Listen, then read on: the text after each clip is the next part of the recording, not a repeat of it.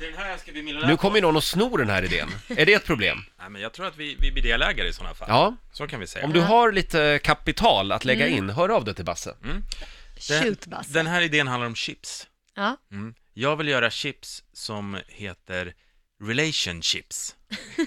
Ja, man börjar sälja relationships. Exakt, det är alltså chips, men, men de heter relationships. Ja. Som man kan ge som på skoj till sin partner och så vidare. Mm. Men han bråkar till exempel och kommer hem med en påse relationships. Kul! Ah, Bra men Det är idé! lite kul. Ska det ligga kanske ett litet meddelande där i också, så här att hur man kan få sin relation att bli bättre, typ? Ja, absolut. Det kan väl vara lite kul? Som Som en typ sån en här- sån här fortune cookie. Ja, exakt. mm. Men det slutar inte här. Nej.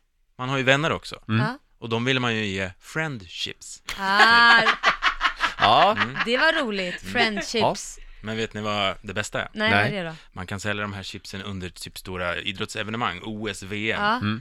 Och då heter- Sportman chips.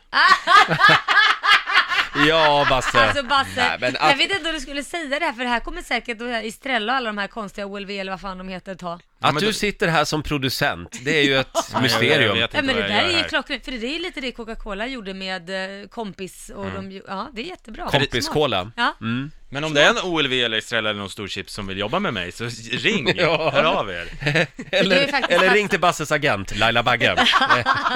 Laila kommer eventuellt att bli delägare också.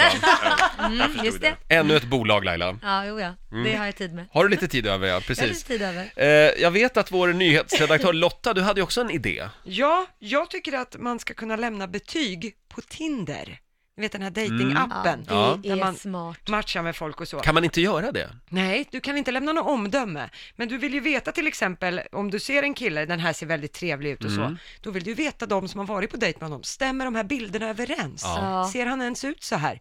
Hur lång svarstid har han från att du har skickat ett Ja, meddelande? men lite grann Mm. som man kan göra på en del resesajter. Man kan liksom ge ett Precis. omdöme. Och då Precis. tvingas ju varje person faktiskt att vara lite trevlig på den där dejten för att Ja. man vill ju inte få dåliga scores. Nej. Hur, hur detaljerad ska man vara i sina omdömen? Jo, men jag känner att det ska finnas en liten omdömningssida Mm. där man kan kryssa i tre grejer kanske och sen ska det finnas om man vill lägga mycket tid. Så Mm. Varning, Ja. Eh. liten snopp. men- Exakt. Sådana saker. Exakt. Nej Sådana men där det var relevanta väl lite, det saker. kan man ju inte göra.